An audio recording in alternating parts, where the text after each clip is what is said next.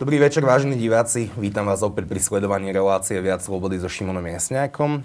A po pomerne dlhej dobe sa budeme baviť o niečom inom, ako je domáca politika, alebo ekonomika či zdravotníctvo. A budeme sa rozprávať o budúcnosti Európskej únie. Mne osobne pár dní dozadu vyskočila taká spomienka, že pred desiatimi rokmi Európska únia prvýkrát mala, uh, mala európskeho prezidenta. A dnes je asi core diskusie to, či budeme Európsku úniu federalizovať alebo nie. Ešte niekoľko mesiacov alebo rokov dozadu sa rozprávalo o tom, že táto cesta nie a chceme ísť nejak inak. Vytvorili sa nejakých... Sorry. Ešte pred niekoľkými mesiacmi alebo rokmi, viac menej všetci európsky politici hovorili o tom, že nechcú vytvoriť eurobondy. Dnes máme eurobondy v princípe na svete, i keď ich nazývame inými vznešenými názvami, ale proces federalizácie Európy asi celku pokročil. A i o týchto témach a o budúcnosti Európskej únie sa dnes budem rozprávať s mojimi štyrmi hostiami. Prvým je Zuzana Hozlárová, ktorá je občianská delegátka konferencie o budúcnosti Európy na Slovensku. Vítaj, Zuzana. Druhou je pani Petra Kráčová, účastníčka občianského panelu konferencie o budúcnosti Európy. Dobrý deň. Po mojej pravej ruke sedí pán europoslanec Vladimír Bilčík. Vítajte. Dobrý deň, ďakujem. A nakoniec pán Robert Cerme, ktorý je vedúci kancelárie Európskeho parlamentu na Slovensku. Vítajte a ďakujem veľmi pekne, že ste prišli. Keď sa rozprávame o budúcnosti Európskej únie, Zuzana, čo ti ako prvé napadne?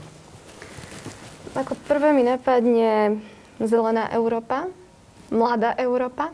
A myslím si, že to je príznačné aj preto, že rok 2022 je vyhlásený za Európsky rok mládeže a vidím aj v tej agende tej Európskej únie aj inštitúcií, že sa snaží vlastne tých mladých dostávať do popredia a ich názory vypočuť. Či už je to v nejakých projektoch, alebo to vidno aj pri konferencii, konferencii o budúcnosti Európy, kde veľa delegátov eh, členských krajín Európskej únie je práve mladých povedala o tom, že to má byť Európa mladých. To je pomerne paradoxné, keďže Európska únia a Európa je najrychlejšie starnúci kontinent. Je to tak? No, tak je to tak. Petra Kráčová, čo napadne vás? No, mňa napadne rovnosť. Rovnosť na viacerých leveloch. Na ekonomických, ľudských, rovnosť medzi krajinami, rovnosť medzi rôznymi ekonomickými skupinami a tak celkovo ľudské práva. A samozrejme environmentálne otázky. Skúste to trochu rozviesť, lebo keď počujem o rovnosti, občas sa desím. Ako, áno, znie to tak akože utopisticky a tak sektársky a takto. Ale proste tá rovnosť je dôležitá. Je dôležité, aby sme vlastne v Európe vyrovnali rozdiely medzi krajinami a chceme spolu nejak fungovať a spolupracovať. Máme tu veľmi bohaté krajiny, máme tu veľmi chudobné krajiny, máme krajiny, kde ako Polsko zakazujú potraty a dejú sa tam takéto veci. Potom máme krajiny, ktoré sú liberálnejšie, akože bolo by celkom fajn trošičku sa k sebe viacej priblížiť. Ako by ste to chceli dosiahnuť, rovnosť? No ja osobne nie som politik a nemám žiadne páky na to, aby som niečo dosiahla. Pán Bilčík, ako by sme chceli dosiahnuť tú rovnosť? Ak ju chceme dosiahnuť? Ja si myslím, že rovnosť je veľmi dôležitá vec, pretože rovnosť je základom e, demokracie a aj slobody a hlavne sa týka rovnosti príležitosti. To znamená, aby každý v tej Európe sa cítil dobre aby tá Európa stála na pevných nohách. Toto znamená, aby, aby ľudia, ktorí vlastne tú Európu tvoria, mali uh, príležitosť uh, ju spolutvoriť, uh, sa k nej vyjadriť a vlastne, aby sa tam cítili dobre. A keď sa bavíme o tej rovnosti, tak jedna z tých veľmi konkrétnych vecí je povedzme rovnosť príležitosti zúčastniť sa európskych volieb, ktoré budú v 2024. Na Slovensku máme dlhodobý problém s najnižšou účasťou naprieč EÚ. Napriek tomu, že sme to o 10% zvýšili v tých ostatných voľbách, stále sme na chvoste. Rovnosť príležitosti znamená napríklad to, aby e, povedzme občania Slovenska, e, Slovenky, Slováci, ale aj kdokoľvek iný tu žije a má občanstvo, tak mohol voliť bez ohľadu na to napríklad, kde sa nachádza.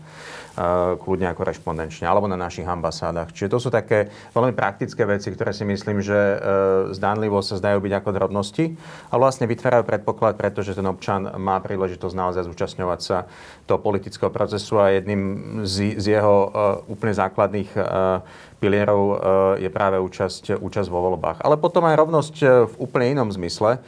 um, že jednoducho bez ohľadu na to, z aké krajiny pochádzate, um, kde žijete, tak uh, máte nárok na tú istú mieru, povedzme, ochrany. Pokiaľ Európa uh, má nejaké spoločné pravidla, tak tie pravidla sa na vás vzťahujú bez ohľadu na to, či ste Nemec, Španiel alebo Slovák.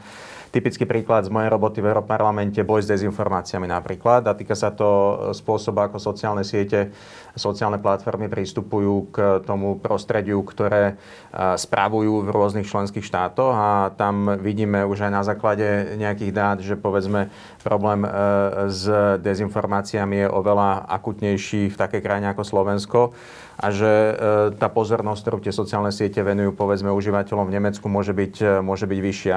Čiže aby sme sa tam cítili naozaj... Pozornosť zmysle, že sa viacej tie sociálne siete Facebook, Instagram, Twitter filtrujú svoj obsah pre nemeckých recipientov ako pre slovenských? Toto nie je o filtrovaní obsahu. E, toto je o tom, že e, napríklad e, oveľa dôraznejšie sa zaoberajú podnetmi, ktoré prídu z danej krajiny, lebo tá krajina je väčšia lebo tá krajina má väčší trh, e, je finančne zaujímavejšia.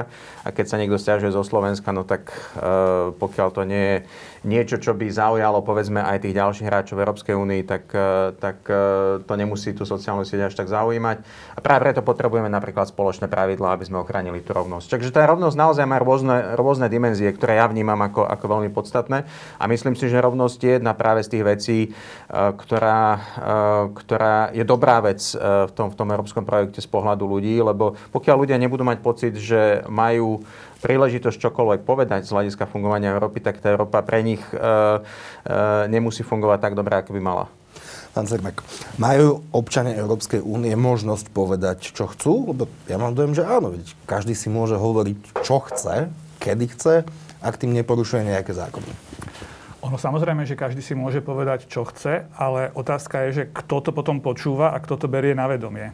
A práve e, my teraz budeme hovoriť aj o tej konferencii o budúcnosti, kde je tá možnosť niečo povedať naozaj akoby e, formalizovaná. To znamená, že existuje internetová platforma, kde sa každý môže vyjadriť a tieto názory alebo podnety aj niekto bude naozaj čítať, analyzovať a brať do úvahy a na základe nich pripravovať potom nejaké politické vyhlásenie alebo v budúcnosti reformy Európskej únie.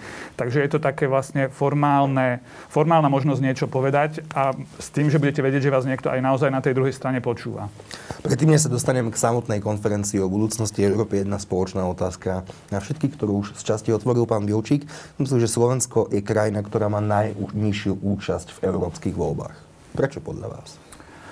Je to naozaj ťažká otázka a je to veľký paradox, pretože e, keď my robíme prieskumy verejnej mienky, tak e, tá dôveryhodnosť Európskej únie v očiach slovenských občanov je stále dosť vysoká. My sme stále v tej lepšej polovici členských štátov. U nás je naozaj napríklad dôvera v Európsky parlament vyššia ako dôvera v Národnú radu Slovenskej republiky. Takisto väčšina občanov e, chápe výhody členstva v Európskej únii, ale na druhej strane, keď treba ísť voliť každých 5 rokov, tak tá účasť je veľmi nízka. Minule bola 20 E, alebo 22. Bol to obrovský nárast oproti e, predchádzajúcim voľbám o takmer 10% ale stále sme na chvoste Európskej únie.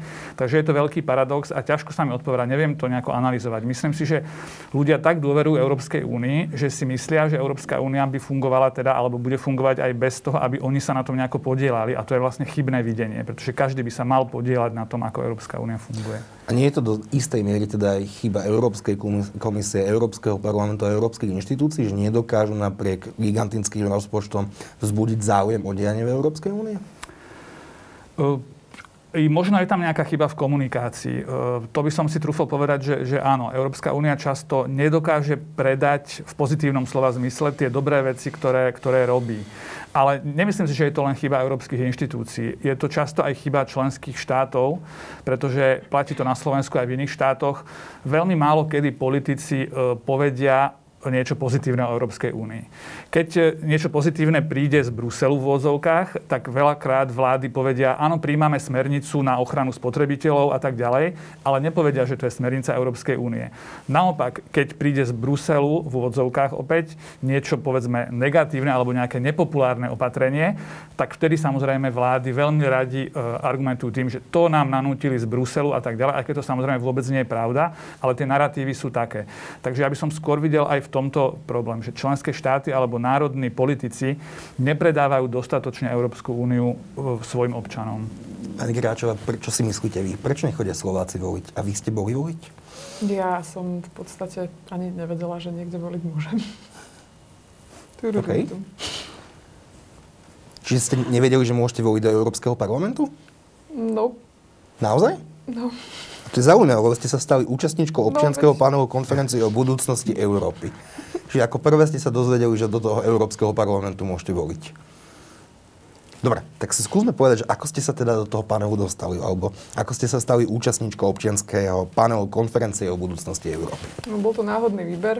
Jedného dňa mi zazvonil telefón a bolo mi ponúknuté, že teda či chcem ísť na konferenciu o budúcnosti Európy a znelo to teda veľmi nedôveryhodne, lebo to bola taká agentúra, ktorá znela ako keby mi chcela predať madrac. A predali? Nepredali. Tak som si to potom pre istotu overila teda tuto v našom Europarlamente a dali mi zelenú, že teda ako naozaj, tak som teda dala tie svoje demografické údaje a potom mi prišiel e-mail, že som bola vybraná. Okay. Zuzana, čo sa dá robiť, alebo ako vidíš korene toho, že Slováci v princípe ignorujú eurovoľby a prečo? Mm, ja si myslím, teda samozrejme tiež nepoznám úplne správnu odpoveď, ale myslím si, že je to skôr systematický problém, ktorý podľa mňa korení už v školstve. A ja som zastanca toho, že teda už od základnej školy by malo byť vyučovaná nejak, nejak, nejaký predmet o fungovaní Európskej únie, pretože zvýšiť teda informovanosť musíme úplne od základu. Predsa keď e, ľudia nevedia, ako aj pán povedal pán Strmek, že oni nevedia vlastne, že čo dobre pre nás robí tá Európska únia, tak vlastne oni nemajú potom záujem. Keď počujú na to vždy iba niečo zlé a o tom, ako ten zlý Brusel rozhodol namiesto nás, tak potom to je napríklad ďalší paradox, ako si povedal aj predtým. Um, vlastne nechcú zmeniť to, že by, sa oni, že by sa oni tiež zapojili do tých volieb, ale keď príde niečo zlé, tak vtedy už na to nadávajú. Takže je to, je to veľmi zvláštne a ja, ja som zastanca toho, že, vla, že vlastne by malo byť povinné vyučovanie o Európskej únii vo všetkých členských štátoch. Myslím, že keby sa tí ľudia teda zapojili a aktívnejšie zaujímali, tak by dokázali niečo zmeniť? No minimálne v konferencii o budúcnosti Európy áno. Je tam digitálna platforma, ktorá je futureeu.europa.eu, kde sa môžu zapojiť všetci občania členských štátov Európskej únie, môžu si registrovať svoje eventy a prípadne ich nápady, ktoré majú na zmenu. A toto je, myslím, že jeden zo spôsobov, ako sa Európska únia a inštitúcie chcú trošku otvoriť tým občanom, že OK, si, sme síce niečo veľké, pre vás niečo komplexné, nepredstaviteľné, ale my teraz sme prišli priamo za vami, respektíve vy ste prišli priamo za nami a chceme od vás počuť priamo, že čo vám vadí, čo by ste chceli zmeniť. Pán Bilčík, z vášho pohľadu, vaša koalícia vtedajšie vyhrala dokonca európske voľby, čo bolo pomerne veľké prekvapenie, keďže niekto iný vyhral voľby po druhý roku, ako to bola strana Smer. Čiže vám sa istým spôsobom podarilo mobilizovať vašu volickú základňu. Ale prečo v princípe Slováci na eurovoľby kašľú? Nemyslím si, že Slováci na voľby kašľú. 22%. Uh, áno, bolo to 10% viac, alebo skoro 23 to bolo uh, ako, ako uh, 5 rokov predtým, takže myslím si, že z toho hľadiska bolo to nielen historické víťazstvo, kedy Smer bol porazený po, uh, po viac ako 10 ročí, ale, ale takisto tá účasť bola, bola vysoká v porovnaní s tým, čo sme tu mali kedykoľvek predtým, ale stále najnižšia v Európskej únii. Myslím si, že aj tie voľby 2019 a vlastne aj tá naša kampaň ukázali cestu. Uh, voľby uh, sú vždy príležitosťou ľudí zabojovať o niečo, čo považujú za dôležité. A myslím si, že tu si musím povedať v prvom rade to, čo mnohí opakujeme, ale stále to nezaznieva dostatočne, že Európska únia to sme v prvom rade my to sú slovenské inštitúcie. Tak ako ja hovorím ľuďom, že Európsky parlament je slovenský parlament, tak mnohom Národná rada u nás je uh, uh, aj Európsky parlament, pretože spolu rozhoduje o tých európskych veciach. Uh, vláda na Slovensku je aj európska vláda, pretože bez súhlasu našej vlády sa x európskych aj zákonov neschváli. A jednoducho takto to funguje a doteraz mnohí ľudia nemajú toto zažiť a nemajú ten pocit. A myslím si, že v mnohom to súvisí hlavne s celkovou pozornosťou, ktorú hlavne tí kľúčové politické aktéry na Slovensku venujú týmto európskym voľbám. Keď si pozriete na štatistiky, koľko peňazí sa napríklad investuje do kampani na voľby. Rádovo sú to úplne iné čísla v národných voľbách, v komunálnych voľbách. Tie európske sú niekde na chvoste. Čiže tá schopnosť politických strán, politických hráčov mobilizovať voličov a vlastne aj politicky, ale aj inak investovať do tej kampane je jeden z kľúčových faktorov, prečo tá účasť je taká nízka. Ale samozrejme sú tu potom aj e, isté, poviem to tak, že inštitucionálne veci, ktoré by podľa mňa tým voľbám pomohli. Na Slovensku máme pravidlá, ktoré sú a zda najviac obmedzujúce spomedzi členských štátov v prípade prístupu k tým voľbám. To je už tá rovnosť, ktorú ja som spomínal.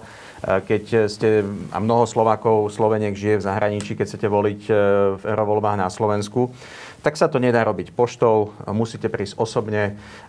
Je to iné ako povedzme už dnes aj v parlamentných voľbách a, to si myslím, že, že je problém. Keď sme otvorili aj naše ambasády napríklad, bolo by to jednoduchšie, tá účasť by sa zvýšila. Čiže dá sa robiť veľa preto zo strany štátu, a teraz ja tú loptičku naozaj otočím, lebo myslím si, že vždy sa dá robiť viacej zo strany európskych inštitúcií, ale tá komunikácia, pokiaľ má byť uveriteľná, tá sa musí diať tu doma tá jednoducho musí ísť od eh, politikov, od ľudí, ktorým eh, ľudia na Slovensku dôverujú. Žiadna inštitúcia niekde pomimo Slovenska nebude nikdy tak presvedčivá ako politici a inštitúcie tu doma. A, a myslím si, že môžeme spraviť oveľa viac preto, aby tá účasť v tých ďalších voľbách eh, bola, bola vyššia, aby tí ľudia boli motivovaní ísť k tým voľbám, pretože ten Európsky parlament naozaj dnes rozhoduje o množstve vecí, ktoré sa tých ľudí týkajú. Bez Európskeho parlamentu by dnes neboli peniaze na plán obnovy napríklad. E, bez Európskeho parlamentu, pretože to je legislatíva, ktorú musíme schváliť. E, tak sú nastavené pravidlá. Keď hovoríte musíme schváliť, tak to musí schváliť Európsky parlament. Asi myslíte to? Áno, áno, áno, áno, presne tak. E, presne tak. Čiže Čiže myslím si, že predtým, než začneme ako keby sa pozerať, že čo sa nedieje alebo deje v tých európskych inštitúciách, upracme si doma. A, a ja úplne súhlasím so Zuzanou, keď spomínala, že to vzdelávanie. Viete, v krajinách, e, ktoré sú v Európskej únii, existuje niečo také ako nejaké politické vzdelávanie, prečo vlastne je dôležité byť súčasťou...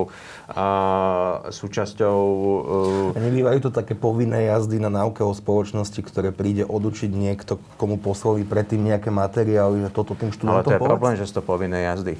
To je problém. To je problém. To je, viete, vzdelávanie je jedna z tých vecí. Ja som dlhé roky učil na vysokej škole dnes mám deti na základnej škole, na, na strednej škole a v mnohom sa učia z tých istých učebníc a podkladov, ako som sa učil ja. Vzdelávanie je jedna z tých vecí, ktorá neprešla zásadnou reformou od e, pádu komunizmu. Mňa to veľmi mrzí, lebo si myslím, že súčasťou tej reformy by mal byť aj spôsob, ako vieme, povedzme, aj tých mladých ľudí. Lebo áno, Európa je o tých mladých ľuďoch v budúcnosti, lebo tí proste e, prevezmú tú štafetu aby, aby sme našli spôsob, ako s nimi komunikovať o tom, prečo je účasť e, na politike, účasť vo voľbách, prečo je nejaký verejný záujem dôležitý. Myslím si, že tu sa môžeme učiť už aj od krajín, ktoré sú na západ od nás. A toto nie je niečo, že by sme im tlačili nejaké vôdzovka kaleráby do hlavy, že takto to musí byť. Toto len o tom hovorím, že všetci máme spolu zodpovednosť za ten priestor, v ktorom žijeme. A ten priestor je, je dnes rovnako slovenský ako európsky. Pozdravujeme vládnu koalíciu a pripomíname, že unblock všetky strany vládnej koalície pred voľbami presadzovali voľby zo zahraničia, voľby na ambasáde, voľby poštou. Takže odkazujeme aj to, že stále máte 90 hlasov a možno by sa patrilo s tým niečo robiť. Asi pán Bilčík bude, bude súhlasiť. To, čo sa stalo teda tento rok, je aj to, že bol prijatý plán obnovy. A to je otázka na vás všetkých, že je plánom obnovy krokom k federalizácii Európskej únie? Myslím si, že plán obnovy je v prvom rade krokom k snahe e, postaviť Európu na nohy po tejto pandémii, lebo e, krvácame na mnohých frontoch a ešte asi dlho budeme. Žiaľ, e, ja len môžem pozvať všetkých, aby sa čo najskôr dali zaočkovať, lebo iná cesta nie. A máme s tým obrovský problém na Slovensku. A pokiaľ kritická masa ľudí na Slovensku nebude zaočkovaná, tak mám pocit, že tie vlny covidu v rôznych mutáciách sa budú opakovať ešte dosť dlhý čas a, a budeme krvácať ešte ďalej a ten plán obnovy nemusí zďaleka priniesť tie výsledky, ktoré dúfame. Čiže to je bezprostredná motivácia. Ale áno, to, čo sa vy pýtate, je vlastne, čo je za tým plánom obnovy a prečo, akým spôsobom sme ho vlastne schválili. A, a, a z môjho pohľadu uh, posúva nás ten plán obnovy do situácie, kedy hlavne z hľadiska nejakých spoločných záväzkov Uh, áno, spoločných dlhov? Uh, a, a v niečom aj spoločných dlhov uh, sa, uh, sa ukotvuje ako keby väčší princíp vzájomnej európskej solidarity. Ale toto nie je politické rozhodnutie, ktoré by bolo v danom momente motivované nejakou premyslenou ideológiou alebo ideovým zámerom. To je uh, reakcia, ktorá prišla vo veľmi výnimočnej kríze, ktorú nikto z nás neplánoval. A dohodli sme sa, že uh, príjmeme uh, financovanie, spoločné financovanie, ktoré bude vlastne garantovať e, Európska komisia, e, pretože tá si vie vlastne vzhľadom na silu nášho európskeho projektu požičať peniaze oveľa lacnejšie ako jednotlivé členské štáty. Tak my si požičiavame v princípe za pod 1%, takže Európska komisia si požičala so zápornými úrokmi? Európska komisia si požičala za najnižšie možné peniaze z toho dlhodobého hľadiska, pretože toto nie je o jednorazovej požičke, toto je o vlastne e, sérii sérii nákupov a, a je schopná to robiť dlhodobo, dlhodobo najlepšie. Ale samozrejme e, v rámci tej dohody máme aj vlastne krok e, smerom k tomu, že čas európskeho rozpočtu práve preto, že potrebujeme tie peniaze splácať. E, budeme splácať zo spoločných, zo spoločných zdrojov, ktoré vlastne nebudú už príspevkami členských štátov, ale vyzbierajú sa od ľudí prostredníctvom rôznych daní. A tým pádom áno, vzniká tu ako keby priamejšia väzba medzi občanmi a európskymi inštitúciami z hľadiska aj financí a aj dlhov. A ja si myslím, že vzhľadom na to, čo Európska únia už dnes robí v našej verejnej politike, že je to len prirodzený krok. Pán, pán Cermak, aký je váš pohľad? Lebo predmetom tejto diskusie je i budúcnosť Európskej únie. Ale keď sa v Európskej únie občas bavíme o niečom kľúčovom, ako je napríklad Európsky prezident, ak sa to nazýva, alebo spoločné eurobondy, tak ja som tam nejakú širokú masovú diskusiu nezachytil. Prečo? Ja by som sa odrazil od toho, čo hovoril pán poslanec Bilčík, že plán obnovy je v podstate núdzové riešenie. Netreba za tým hľadať nejaké za zadnými dvierkami nejaké plány federalizovať Európu. Jednoducho, I keď sa história... to deje, lebo eurobondy sú federalizáciou. Uh, áno, ale jednoducho história ukázala, aj súčasnosť ukázala, že sú niektoré veci v Európskej únii, ktoré sa dajú lepšie vyriešiť spoločným postupom. To je proste fakt a uh, pod toto platí napríklad aj to spoločné požičiavanie peňazí. Keby sme si každá krajina mali sami na trhoch požičiavať peniaze na obnovu, tak by to bolo nepochybne drahšie, ako keď to robíme pod hlavičkou Európskej komisie. To isté sa ukázalo pri spoločnom nákupe vakcín napríklad. Európska komisia postupovala spoločne, bola na začiatku kritizovaná a tak ďalej.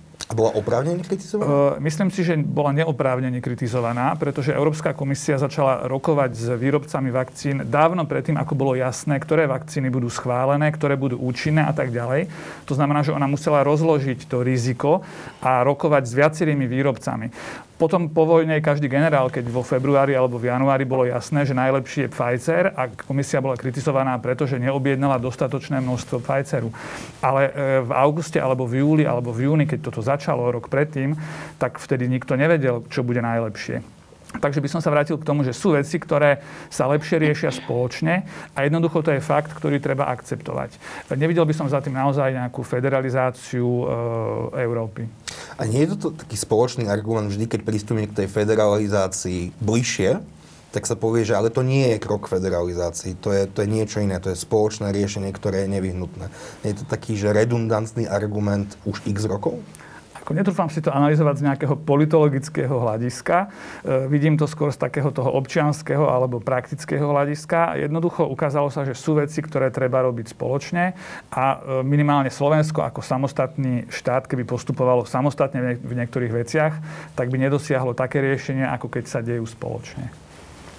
Dámy, aký je váš pohľad na plán obnovy? Vy, keď ste sa o tom dozvedeli ako participantky teda i panelov o budúcnosti Európskej únie a prvýkrát ste počuli, že ide prijať ako Európsky parlament a Európska únia nejaký plán obnovy. Čo boli vaše myšlienky? Um, tak ja by som to v prvom rade brala ako, ako občianka, ako európanka, ako akt solidarity so všetkými členskými štátmi, tým, že si vlastne pomáhame, áno, berieme to takto.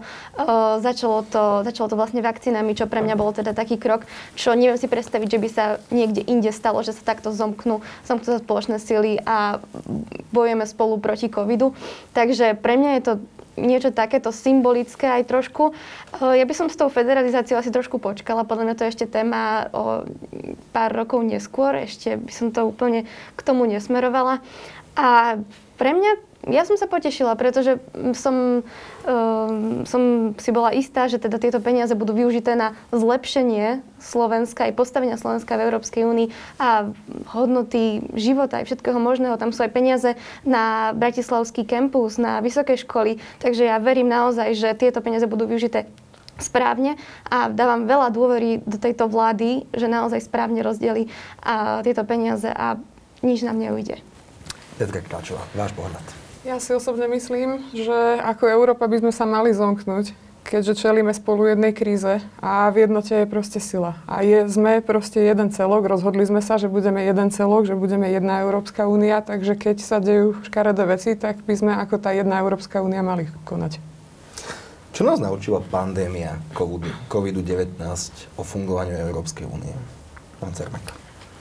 No, myslím si, že v prvom rade nás naučila, že niektoré oblasti, ktoré e, riešili jednotlivo členské štáty, konkrétne verejné zdravotníctvo, že to proste nestačí. Keď si spomenieme na začiatok minulého roka, začiatok pandémie, tak sa ozývala kritika, že e, Európska únia nerobí dostatočné kroky e, v boji proti pandémii. Často túto kritiku používali ľudia, ktorí niekoľko mesiacov predtým e, kritizovali, že Európska únia má príliš veľké právomoci a že príliš zasahuje do fungovania členských štátov. Takže bola to tá istá skupina ľudí, ktorá zrazu zistila, alebo zrazu kritizovala Európsku úniu za nedostatočné kroky. Bolo to preto, že verejné zdravotníctvo patrí do kompetencie členských štátov a nie inštitúcií. A práve pandémia ukázala, že sú oblasti alebo takéto veľké krízy, kde jednotlivé štáty samostatne nemôžu to riešiť naozaj bez pomoci spoločných inštitúcií. Takže v podstate ja sa opäť vraciam k tomu začiatku pandémie, ale tam sa ukázalo naozaj, že v niektorých oblastiach ten spoločný postup je proste nevyhnutný a je to fakt.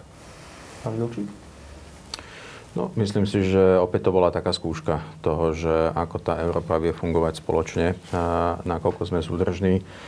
A ja si myslím, že dnes žijeme veľmi náročné časy, lebo tá pandémia prišla po sérii kríz a úplne úprimne e, nastolovať slovo federalizácia alebo federácia ako nejakého strašiaka v kontexte, kedy vlastne tá Európska únia za posledné roky sa skôr znútra rozkladala, rozpadala, odišla, e, odišla Veľká Británia z Európskej únie, e, si myslím, že nie je úplne férové, pretože toto, toto v zásade dnes nie je o snahe nejakým spôsobom posunúť e, tú úniu k nejakému silnému superštátu. Je to vlastne o snahe udržať tú úniu pokope.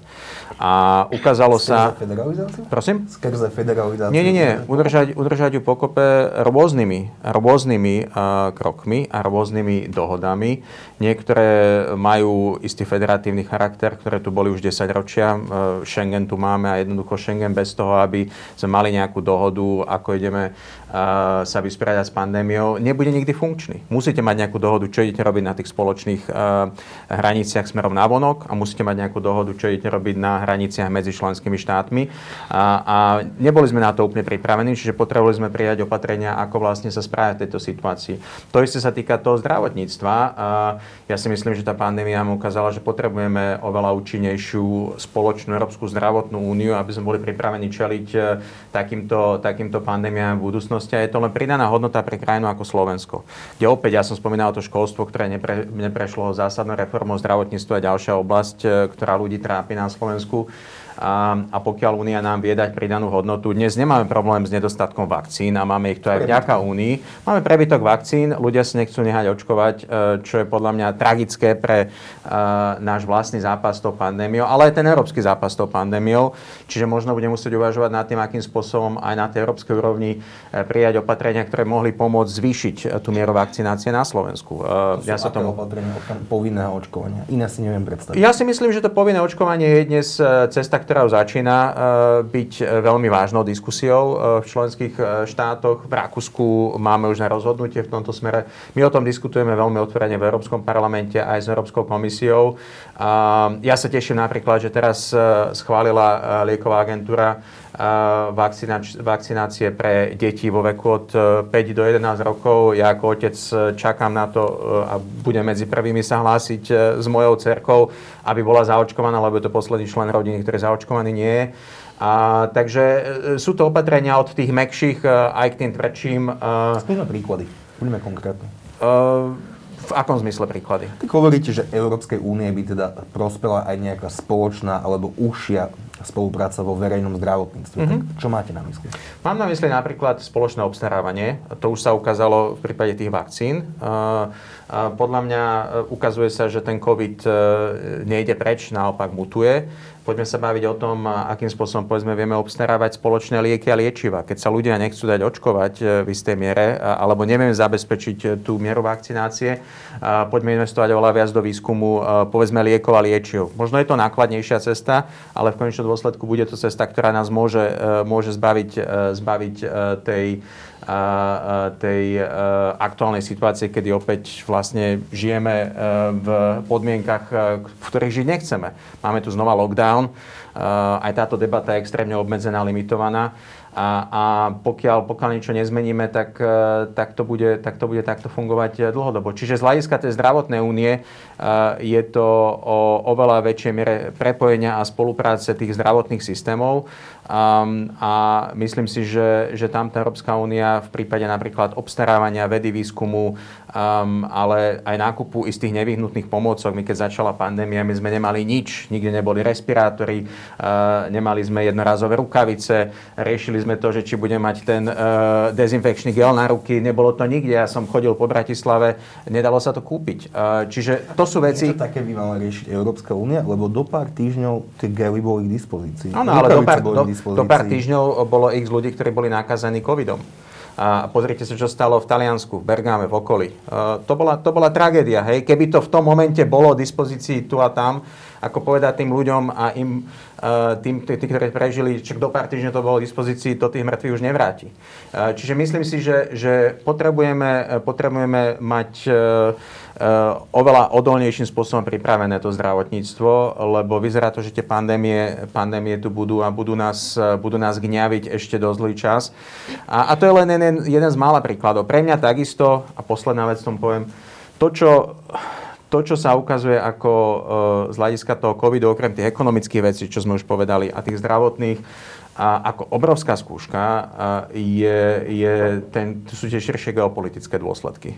Naozaj vidno, že, že Európa, Európska únia sa dostala pod veľký tlak e, toho vonkajšieho sveta a v dôsledku aj e, snahy hráčov ako Čína, Rusko využiť túto pandémiu komunikačne pre zlepšovanie svojho imidžu e, a, a myslím si, že, že e, to, čo potrebujeme robiť oveľa viac a oveľa účinnejšie, je posilniť našu schopnosť byť e, oveľa e, takým presvedčivejším a aktivnejším partnerom za našimi hranicami. To sa nám žiaľ v ostatných pár rokoch nedarí a tá pandémia ukázala v tomto mnohé, mnohé naše slabiny a, a aj tá konferencia budúcnosti Európy je príležitosť, ako urobiť z Európy hráča. A tu súhlasím s kolegyňou, ktorá povedala, že v jednote je sila. To sa, to sa týka aj tej zahraničnej politiky, lebo inak nemáme šancu postaviť sa z očí v oči uh, tým vonkajším výzvam, kde, kde dnes najväčší konflikt, ktorému čelíme v blízkom čase, je konflikt medzi Spojenými štátmi a Čínou. A pokiaľ nechceme byť, aby nás ten konflikt zomlel ako Európanov, tak potrebujeme byť e, súdržnejší, jednotnejší a veľa jasnejší v tom, ako vlastne budeme postupovať e, v tom kontexte, kde tie medzinárodné vzťahy dnes nie sú vopred dané, ale vlastne uh, tvoria sa a, a my nie sme ich spolutvorcami v miere, ktoré by sme mali byť. Čiže rozumiem tomu správne, že my momentálne váhame medzi Spojenými štátmi a Čínou a na koho stranu sa postaviť? Myslím si, že čas, čas tohto váhania tam žiaľ je.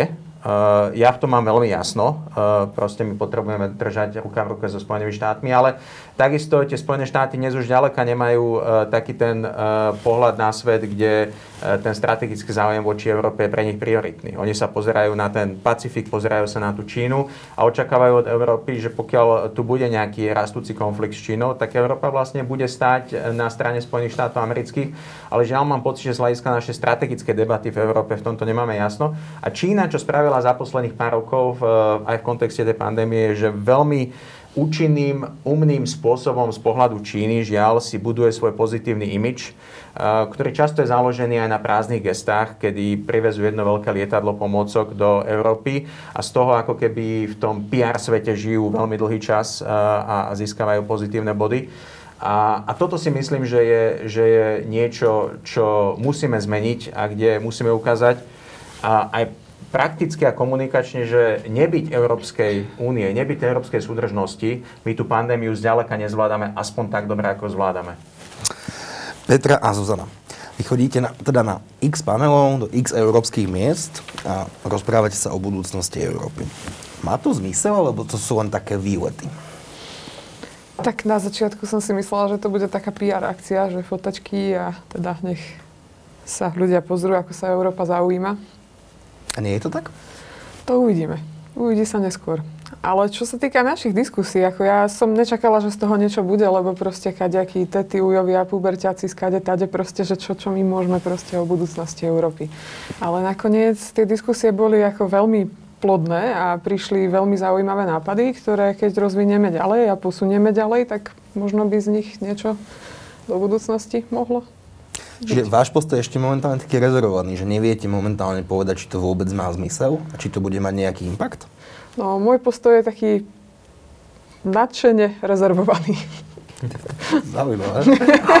z, polovice, z polovice nadšenie z toho, jak to tam teda fičí a polovice teda akože dúfam, že z toho niečo bude. No, ale skúste popísať tú praktickú stránku, že prídete do Štrasburgu, Dublinu alebo kdekoľvek v Európe, prídete na tie konferencie a začnete sa, ako ste vypovedali, s tými puberťakmi, tetmi, tetkami a ujami o niečom baviť? Takto?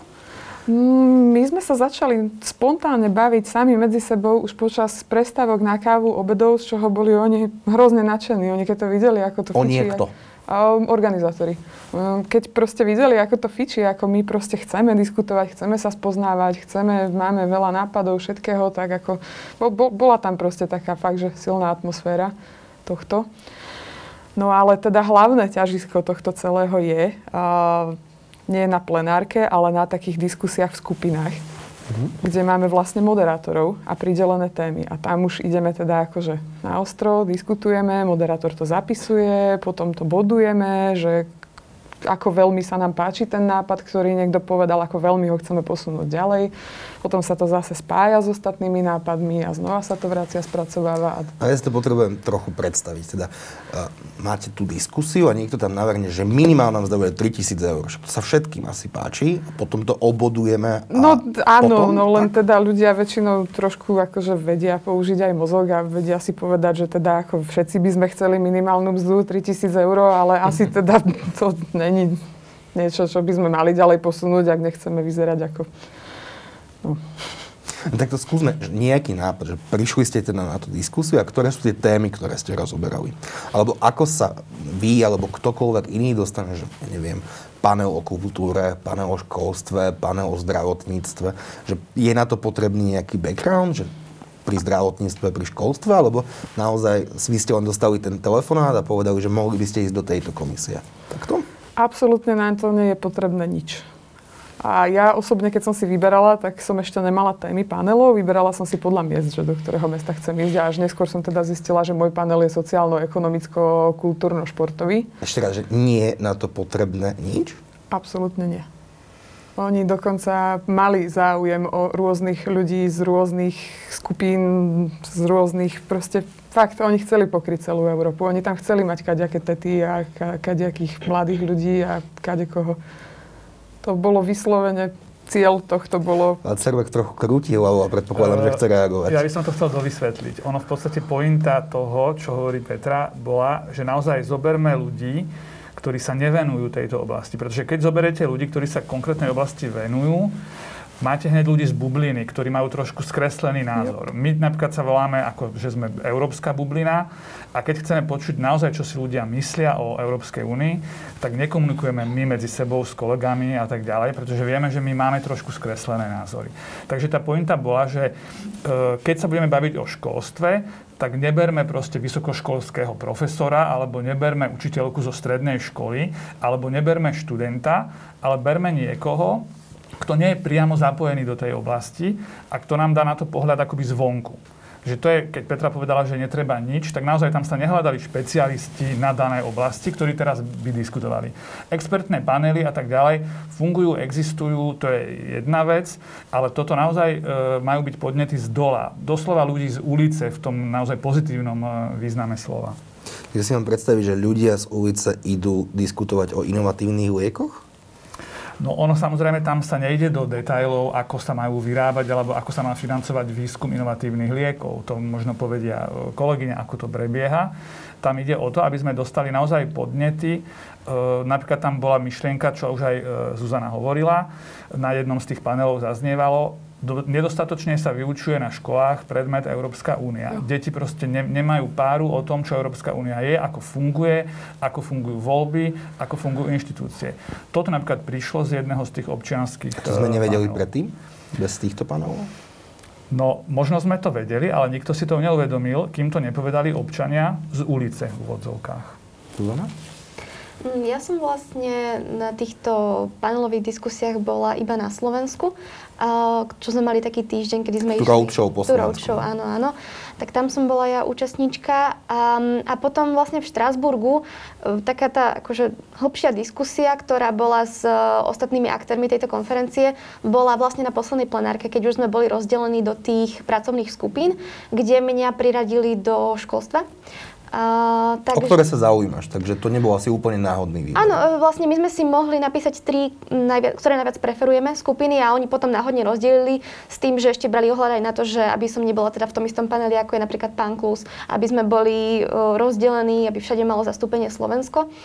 Um, takže, takže mne to nakoniec aj celkom vyhovovalo, len vlastne to bolo ešte iba prvé stretnutie, kde sme iba akoby nejako nastolili, že teda akým smerom sa bude vyvíjať táto diskusia.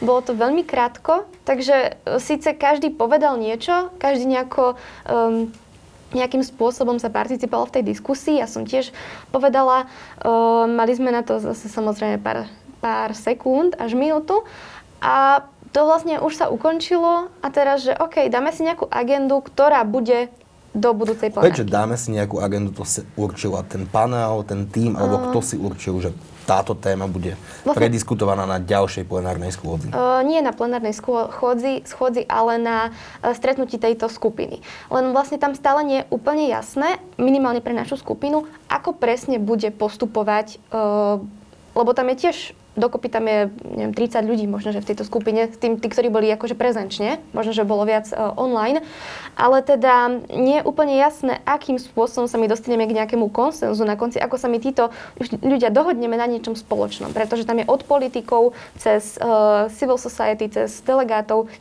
naozaj veľa ľudí, takže ešte nie je úplne jasné, ako, ako dojdeme k nejakej dohode. Čo, čo je cieľený outcome týchto diskusí?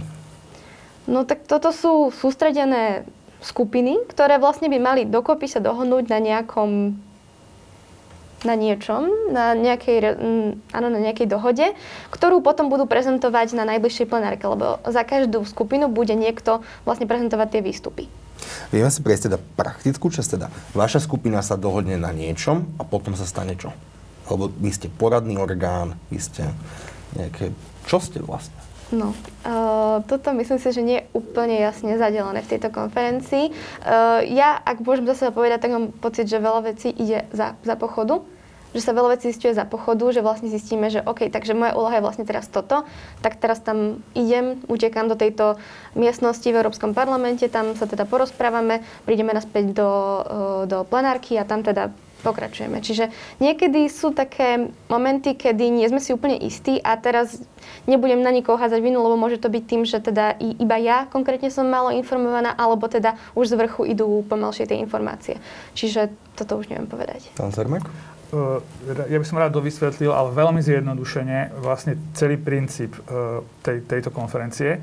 Pretože to, čo sa deje teraz, teraz na jeseň, tak to je vlastne taká tá občianská časť, tá, ten, tá zber informácií alebo zber podnetov od občanov. To sa deje jednak elektronicky cez tú platformu, ktorú aj už Zuzana spomínala. Každý môže sa registrovať a môže svoj podnet napísať naozaj spo, spoza počítača. Takisto sa to deje cez občianské diskusie, občianské panely, kde je Petra.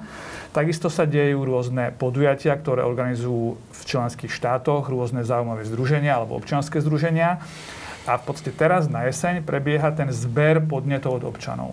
Na jar budúceho roka bude prebiehať taká tá politická časť. A pán Bilčík ma opraví, ako hovorím niečo zle, ale mal by prebiehať taká tá politická časť, keď sa budú tieto podnety od občanov analyzovať vlastne politicky a dospeje sa k nejakému politickému vyhláseniu kde by sa malo stanoviť, čo teda naozaj Európska únia ide robiť s výsledkami tejto konferencie a potom až neskôr sa rozhodne, v akej forme sa budú tie zmeny diať. Pán Bilčík? No, uh, dve také poznámky. Jedna je, že prečo vlastne túto konferenciu máme, aby sme to nejak zaramcovali, veľmi zjednodušie poviem. A ten impuls pre tú konferenciu prišiel po Brexite. My tú konferenciu máme uh, preto, lebo nám odišla veľká členská krajina. Vlastne je tu snaha mať takú širokú európsku diskusiu o tom, čo s tou úniou ďalej aby nám neodišiel niekto ďalší, aby sa nám to celé neroz, nerozkladalo a nerozpadlo, ako vlastne tú úniu postaviť na nohy. Medzi tým prišli ďalšie krízy a hlavne pandémia. Ona nie, ona nie je na nohách? Myslím si, že zďaleka nie je na pevných nohách, ak jeden členský štát odíde. To, a nie, nie hociaký, druhý najväčší. E, čiže to neznamená, že tá únia je na pevných nohách. Ja si myslím, že naopak, nemáme tu náhodou debatu už x rokov o rôznych krízach, ktoré v podstate sa snažíme riešiť, riešime ich za pochodu.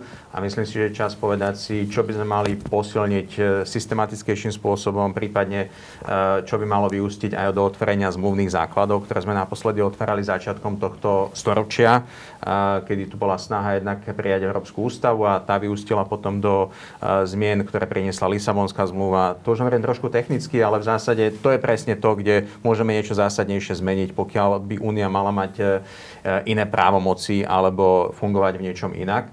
Takže preto máme vlastne tú konferenciu, aby sme si povedali, že čo máme robiť ďalej. No a tá myšlienka za tým je, že to nemá byť len konferencia politikov členských štátov, z národných parlamentov, z Európskeho parlamentu, z vlád, lebo tí sú tam zastúpení rovnomerne, ale vlastne chceme počúvať e, hlas e, ľudia a občanov. Mne sa vám páčilo, čo hovorila Petra, že vlastne ten aj jej výber do tohto celého bol úplne náhodný. E, a to je presne to, čo sme chceli aj na začiatku, aby vlastne tí ľudia prišli z rôznych sfér.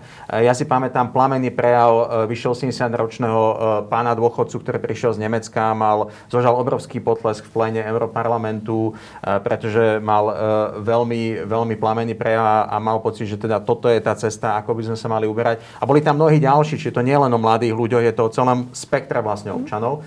A momentálne sme vo fáze, kedy, kedy sa snažíme veľmi intenzívne počúvať e, vlastne ten hlas e, občanov. A pričom tí občania sú nielen v týchto paneloch, náhodne vybraní, ale sú aj súčasťou pracovných skupín, ktoré vznikli a ktoré už ako keby destilujú tie kľúčové témy, ktoré by potom uh, mali priniesť konkrétne návrhy. Tá konferencia bude kulminovať na jar budúceho roku a, a čo vlastne s tou úniou ďalej. A potom si potrebujem povedať aj politicky, či teda uh, uh, ideme a v akej miere tie návrhy realizovať a či to znamená napríklad otváranie európskych zmluv, uh, či ideme príjmať nejakú dodatočnú legislatívu. A to už bude úloha pre nás, pre politikov a hlavne potom aj pre členské štáty. Ale dnes sme v tej počúvacej fáze a my napríklad máme zástupcov týchto panelov aj v Európskom parlamente. Pravidelne si ich pozývame do Bruselu, kde prezentujú tie svoje závery a vlastne potom diskutujeme pre, pre, s nimi a aj o tom, s čím prichádzajú e, v rámci tej 108 členej europoslaneckej delegácie. Lebo vlastne národné parlamenty, Europarlament a vláda majú svoje delegácie na, tej, na tejto konferencii. Ono to možno trošku znie zložito, ale myslím si, že štruktúra sa celkom usadila. Ja súhlasím aj s Zuzanou, že niektoré tie veci sa naozaj rozhodujú trošku za pochodu, mm. lebo nikdy sme nič takéto ale nerobili. Zuzana nepovedal, že sa rozhoduje za pochodu. Ona povedala, že sa dozvedá veci za pochodu. To je no, uh, áno, ale myslím si, že to je, to je presne za tým je, že niektoré veci sa rozhodujú za pochodu, lebo my aj sami máme veľkú diskusiu medzi politikmi, že akým spôsobom, uh, akým spôsobom vlastne uh, pôjdeme ďalej. A, a musí sa, máme, máme princíp, že musia tam byť tie, tie uh, tri piliere, to znamená exekutívny, uh, ten parlamentný a ten občiansky. A potrebujeme sa za každým dohodnúť, že vlastne akým spôsobom to posúvame ďalej. Aj tieto pracovné skupiny vznikli na poput vlastne uh, tej, tej konferencie a, a budeme sa snažiť z tých pracovných skupín vyťažiť čo najviac, aby vlastne priniesli už vydestilované nápady, ktoré budú zohľadňovať ten vklad občanov z týchto debat. A keď chceme vydestilovať tie nápady z panelov, tak čo nasleduje potom teda? Predloží sa to politikom, ktorí o tom budú ďalej diskutovať? A čo keď tie nápady budú amatérske alebo budú odtrhnuté od reality? Aj napriek tomu sa o tom bude diskutovať? To sa môže stať. Myslím si, že mnohé z tých nápadov sú už dnes veľmi dobré, veľmi podnetné, skvelé a samozrejme, že vždy sú tam možno nejaké veci, ktoré sú jemne, jemne uletené, ale e, úplne úprimne, uh-huh. Tie sú aj v politike. E, čiže nemyslím si, že v tomto ako keby ten občianský rozmer je v niečom iný, e, je veľmi podobný tej politickej debate. Akurát e, to, v čom ten proces je, je, je iný, že tam nie sú len volení zástupcovia, ale sú tam aj, aj ľudia, ktorí boli náhodne vybraní. A podľa mňa to vo veľkej miere obohacuje celý ten proces tých diskusí. A dáva to tomu aj, poviem to cudzím slovom, ale vlastne naozaj takú inú váhu, alebo legitimitu, ak chcete. A, a, a je aj na nás, aby sme, aby sme potom, na nás, volených politikov, aby sme a aby sme pri tých zámeroch e, naozaj pristupovali k tým, tým podnetom s plnou vážnosťou a, a presne, presne uh, identifikovali, že kde teda tí občania cítia, že je najväčší problém. Či už s demokraciou, či už uh, s dodržiavaním tých základných slobod, uh, či už s tým, ako vlastne vytvárať lepšie pracovné príležitosti v digitálnom prostredí a v digitálnej revolúcii. Alebo ako čo najlepšie bojovať s klimatickými zmenami, tak aby to životné prostredie bolo udržateľné. To všetko sú témy, ktoré dnes máme na pretrase a ja si myslím, že len dobre dobré, že súčasťou tej debaty nie je len nejaká bruselská bublina, alebo len ľudia, ktorí žijú to európskou politikou denne, ale sú to aj ľudia, ktorých povedzme zásnine ten telefonát z agentúry niekde vonku na zahrade a vlastne ten človek má zrazu príležitosť byť, byť súčasťou týchto debat. A, to sa mne páči. To si myslím, že ukazuje, že, že naozaj tá európska politika je tu uh, nielen uh, nielen, nielen pre, pre pár vyvolených, ale pre každého z nás. A týka sa každého z nás a dnes aj kdokoľvek môže mať príležitosť príležitosť povedať, čo si myslí, by sa malo zmeniť. Petra, a máte dojem, že váš hlas je teda potom vypočutý? No môj hlas je prekondenzovaný cez to, čo si zase myslí ako väčšina, ale ako padlo tam fakt veľa zaujímavých nápadov, ktoré aj ostatní teda ocenili, že sú zaujímavé a tie sú potom akože vytopované a posunuté ďalej. Takže ak, ak nejaké človek... príklady? Napríklad dosť sa tam spomínala, ako ekológia samozrejme, ale dosť sa tam spomínalo to, že by sme mali zapracovať na nejakej jednotnej európskej identite. Že trošku sa snažiť mm-hmm. myslieť o sebe ako o Európanoch, lebo my sme proste nejaké krajiny, ktoré sú na nejakom kontinente a sú v nejakej únii. Ale bolo by fajn, keby sme proste nejakým spôsobom sa začali cítiť ako Európania, aby sme proste mali nejakú náuku o európskej histórii, alebo viete, že proste trošku sa aj tak hodnotovo Náuka o Európskej únie by bola pomerne, o Európe by bola asi komplikovaná, keďže značná časť tých dejín sme sa navzájom vraždili. To by bolo pomerne komplikované. Áno, ale... A čo by bola tá európska identita? Si úplne dosť dobre neviem predstaviť. No proste uvedomiť si, že sme vyšli z nejakého základu spoločného, že máme proste spoločnú históriu, že sme sa tu navzájom ovplyvňovali, tvorili, že sme proste nejaká istá kolíska kultúry tuto v tejto oblasti a proste nejakým spôsobom, aby sme sa cítili viacej ako Európania. Zuzana, dá sa niečo také dosiahnuť? Mm, môj profesor uh, predmetu o identite a filozofii povedal, že asi nie, lebo to je ako niečo tiež veľmi, veľmi subjektívne, kto si ako vysvetľuje identitu a tak ďalej. Ale myslím si, že sa teda dá niečo takéto založiť na spoločných hodnotách napríklad. Tým, že na, ja si myslím, že niečo podobné už aj máme tým, že to máme akože za, zakotvené v našich zmluvách, že teda čo sú tie naše zásady, ktoré máme. Takže Myslím si, že je to veľmi zaujímavý koncept. Určite by som o tom diskutovala a či sa to dá dosiahnuť, možno, že uvidíme z výsledkov tejto konferencie. Dúfam. Ako nie je to niečo, čo sa dá za 5 minút. Jasné, no. Ale postupným procesom, lebo oni sa nás opýtali, ako si predstavujete Európu v roku 2050. Uh-huh. Mhm. To bol základ. Tým sme akože začali celú tú diskusiu a každý si tam dostal nejaký papierik, na ktorý napísal proste nejaké svoje veci, že čo vidí v tom roku 2050. A čo potom, ste napísali vy? Ja som napísala ekológia, a rovnosť. Mm-hmm. A to sa tam objavovalo veľmi veľa. To ako ekológia rovnosť boli v podstate také najviac rezonujúce veci od ľudí. U vašej generácie alebo celkovo u všetkých generáciách, ktoré participovali na týchto debatách? Mm, to, neviem, ako to bolo v iných skupinách, ale objavovalo sa to dosť. Ako keď boli aj tie výstupy z tých iných skupín, tak to bolo veľmi podobné, že vždy tam tá equality a environment proste, že to tam tak rezonovalo dosť. Mikiračova naozaj otvorila zaujímavú vec, to je európska identita. Máme niečo ako je európska identita? Áno, máme. Máme to minimálne v zmluvách na papieri. Zmluvy a papier znesú čokoľvek. Uh, zmluvy, zmluvy, zmluvy a papier znesú čokoľvek. Bez zmluv a papierov nemáme v politike žiadne základné inštitúcie. Čiže ja by som uh, to, čo máme v zmluvách a na tom papieri napísané, nejakým spôsobom nepodceňoval, lebo je to často výsledkom obrovského zápasu. Aj tá dôsledok tých stáročí vojen, ktoré sme tu mali v Európe, tie zmluvy vznikli na podnorise druhej svetovej vojny. Takže pre mňa to sú veľmi vážne veci, čo v tých zmluvách máme. A pokiaľ sa začneme o tom tom baviť nonšalantne, tak si myslím, že to podkopáva celý ten projekt. Dneska mám veľkú debatu napríklad o tom, čo tie zmluvy znamenajú pre rešpektovanie um, um, tej nadradenosti toho, toho európskeho práva v členských štátoch v súvislosti napríklad s situáciou v Polsku.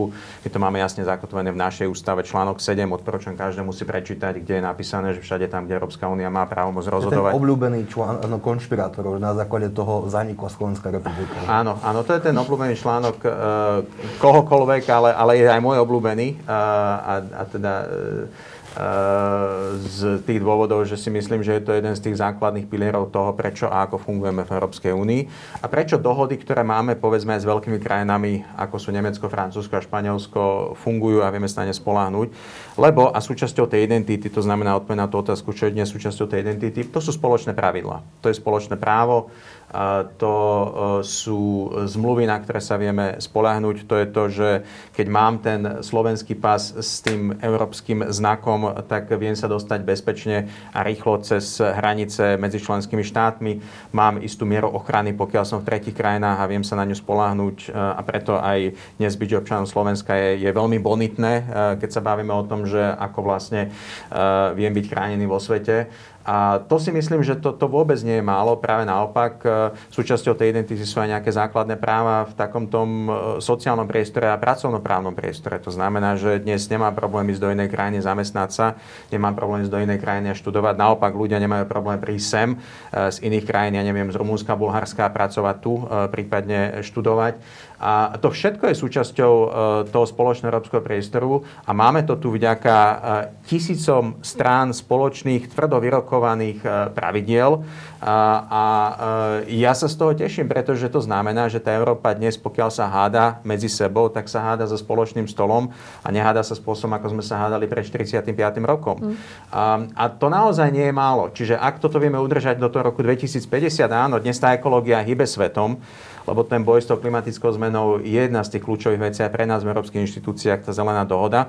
Potrebujeme tam nastaviť tie správne parametre a mať nejakú rovnováhu medzi e, cieľom mať tú udržateľnú priemyselnú výrobu a vlastne e, zamestnanosť na strane jednej, na strane druhej a starať sa o udržateľnosť toho životného prostredia, ale, ale mňa to neprekvapuje, že to je téma. A tá rovnosť takisto, ako dlho sme tu mali debatu o tom, že či Slováci a ľudia na Slovensku nie sú druhoradí občania Európskej únie. Ja si myslím, že už dnes nie sú a nemali by sa takými ani cítiť a práve aj tá účasť na tej konferencii nám tomu môže pomôcť.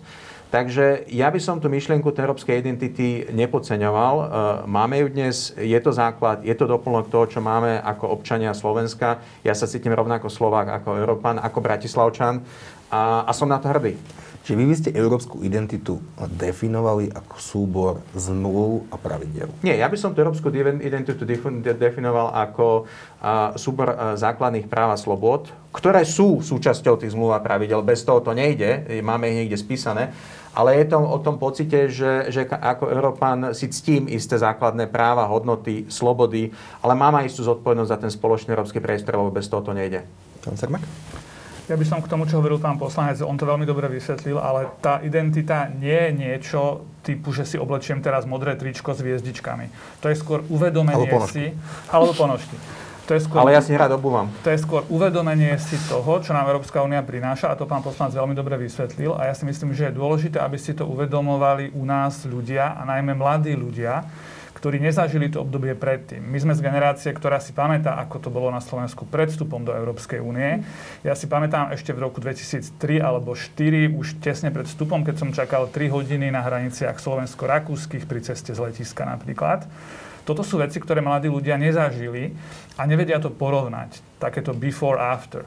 A práve mladí ľudia by si toto mali uvedomovať, alebo mali by byť k tomu vedení, aj napríklad tým vzdelávaním na školách, aby sme im naozaj hovorili otvorene, čo Európska únia im dala a že veci, ako spomínal pán Bilčík, študovať v zahraničí, pracovať v zahraničí, že to nie je samozrejmosť. Lebo my veľa vecí považujeme dnes už za samozrejmosť, ale tie veci nie sú samozrejmosťou. A pre mňa to je tá identita. Uvedomiť si to, čo nám Európska únia dala. Takže pandémia mladým ukázala, ako vyzerajú zavreté hranice a užívajú si ich už druhý rok. Pre, presne, myslím, že tá pandémia trošku nás vrátila všetkých trošku na zem z toho takého sveta, že všetko je možné a všetko sa dá. A práve mladí ľudia mi to ľúto, že strácajú vlastne dva roky života, ale uvidíme, koľko rokov to bude nakoniec. Ale práve to im možno ukázalo, že nebolo všetko, že nie je všetko také samozrejme, ako sa im možno zdalo. Posledná spoločná otázka na vás všetkých. Ako si vy predstavujete Európsku úniu v roku 2050? A poprosím už kvôli nedostatku času. Krátka odpovede. Petra. Tak ja už som v podstate povedala, že teda si predstavujem Predstavujem si miesto, ktoré bude mať spoločnú identitu a bude sa spoločne vnímať ako nejaká Európska únia, ktorá je v tom spolu a myslí aj na ekológiu. Mala by sa tá Európska únia ešte rozšíriť? Pokojne. Zuzana? Mm, ja si predstavujem úniu, ktorá teda bude vzdelaná a všetky členské štáty dosiahnu takú tú nejakú vyššiu úroveň aj života, aj v školstve, aj v zdravotníctve. Naozaj, že teda tie hodnoty, ako ich nazývame, budú všade teda rovnaké. Predstavujem si úniu, kde nebudú konflikty, únia, ktorá nebude mať konflikty s ostatnými štátmi, ktoré nie sú členské štáty a úniu, kde budú dodržiavané ľudské práva hlavne a takú silnú úniu, ktorá bude vedieť vyriešiť aj konflikty v iných štátoch. Pán Bilčík? Ja si hlavne želám, aby v 2050 roku tu Európska únia bola. To si myslím, že to je e, to, je to moje nastavenie. Pretože... Že hrozí, že by nebola? Áno. Áno, pretože Európska únia je, je projekt, ktorý je politickým projektom, vznikol v nejakom veľmi špecifickom kontexte po druhej svetovej vojne mal šancu posunúť sa zase ďalej po skončení studenej vojny. My sme vlastne víťazmi tohto procesu aj tu v Strednej Európe a vďaka tomu Slovensko je dnes niekde úplne inde geopoliticky, hospodársky a politicky ako napríklad náš najväčší sused Ukrajina ktorá nemala toľko šťastia byť v tej Európskej únii. Takže ja si naozaj želám aj z pohľadu Slovenska ako malej krajiny, pokiaľ tu chceme prežiť e, slušne, a, aby tu tá Európska únia bola aby bola minimálne uh, taká silná, ako je dnes, ale želal by som si, aby bola silnejšia, súdržnejšia a akcieschopnejšia. Želal by som si, aby bola uh, aj trošku väčšia, rozšírená o krajine Západného Balkánu, na ktorých by nám malo veľmi záležať, pretože uh, to je geopoliticky naše, naše susedstvo a pokiaľ ho nezvládneme, tak vlastne ťažko budeme zvládať iné konflikty za našimi hranicami. A, a samozrejme želal by som si, aby tie princípy demokracie, slobody a aj takéto občianske rovnosti tam platili aj v tom roku 2050. Vôbec to nebude jednoduché, vôbec to nebude samozrejme, pretože Európska únia dnes je nielen pod obrovským vnútorným tlakom, ale aj tlakom zvonku. A, ale práve aj vďaka tejto konferencii myslím, že máme šancu robiť niečo preto, aby tu v tom 2050 roku bola zmysluplná Európska únia. A ja si želám teda úniu, ktorá bude naďalej alebo ešte lepšie riešiť spoločné problémy ľudí, ktoré sa týkajú nás všetkých. A úniu, ktorá nám udrží mier na ďalších e, minimálne 30 rokov, pretože zabúdame napríklad, že mier v našich krajinách e, je aj vďaka tomu, že sme členom Európskej únie.